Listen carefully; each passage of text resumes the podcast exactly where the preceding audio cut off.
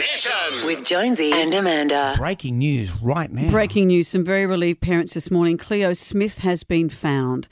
The four year old girl who went missing from that campsite in Western Australia has been found alive and well.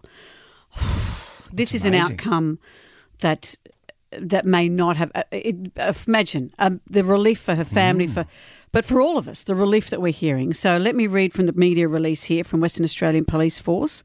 It's my privilege to announce that in the early hours of this morning the West Australian Police Force rescued Cleo Smith. Cleo was alive and well.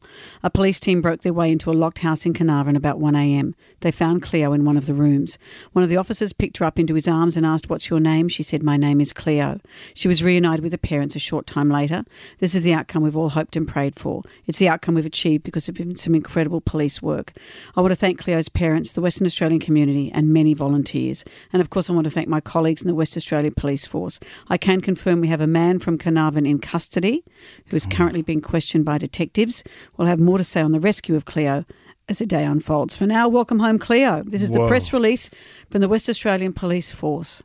I was reading yesterday how they've sort of had changed well the, all all the resources that have come in to do this. They the satellite imagery that they're drilling down on mm. and what cars were where in the area at the time. Maybe that has led to this new breakthrough. Yeah. Alive and well. Jonesy and Amanda's Jam Nation.